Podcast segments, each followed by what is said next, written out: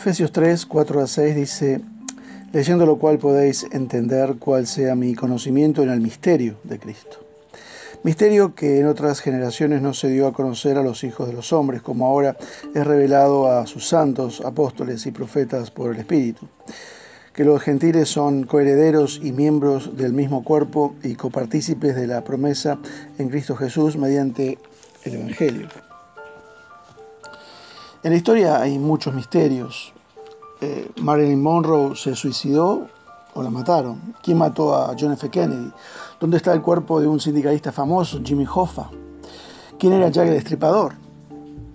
El nombre de Jack el Destripador viene de una carta enviada en 1888 a la policía de Londres, pretendiendo ser el asesino de cinco prostitutas. Firmaba Jack. Se sospechó del príncipe Alberto, hijo de la reina Victoria, un famoso escritor y teólogo cristiano de la época, era subjefe de la policía de Scotland Yard, Robert Anderson. Él fue uno de los tantos que estuvieron a cargo de los crímenes de Jack. Anderson murió en la pandemia de gripe de 1918 y en sus memorias dejó asentado que estaba convencido que el autor era de origen judío polaco y que si se hubieran aplicado los mismos procedimientos de la policía francesa de esa época, lo hubieran identificado. Su verdadera identidad nunca ha sido probada. Las historias acerca de los asesinatos en serie en las calles de Londres eh, de la época victoriana captaron la atención de los lectores alrededor del mundo, alentando la más eh, intensa especulación que duró más allá de un siglo. La escritora de novelas policiales y doctora forense Patricia Cornwell Contribuyó a las teorías con su libro en el 2002, eh, Retrato de un asesino, Jack el Destripador, caso cerrado.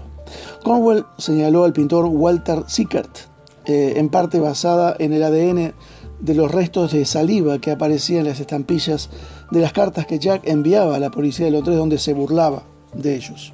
Ella también sostuvo que muchas de sus pinturas representaban las escenas de crímenes de Jack el Destripador. Todo un misterio.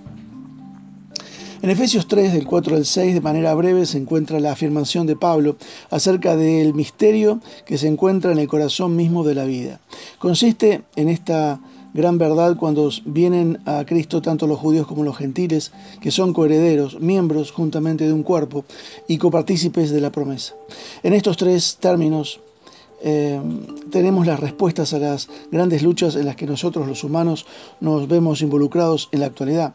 Dice coherederos, que tiene que ver con posesiones. Pablo se está refiriendo a todo el problema de los humanos y su universo, así como el motivo por el cual no podemos resolver nuestros enigmas ecológicos. Eh, la antigua creación que ha existido desde el principio de los tiempos se ve sometida a una ley inquebrantable, a la que Pablo llama la esclavitud de corrupción, a Romanos 8:21 todo se está deteriorando y ese es el motivo por el cual eh, por el que resulta imposible hallar la solución a los actuales problemas ecológicos. Pero Pablo dice que en Cristo se ha hallado la respuesta. Dios está empezando una nueva creación, una que vive bajo un principio completamente diferente y no está sometido a esta ley. En el aspecto de la ejecución o cumplimiento, esto es cierto ahora, ya. ¿Por qué no podemos llevarnos bien los unos con los otros? ¿Por qué se producen tantas roturas todavía en el ámbito de la familia?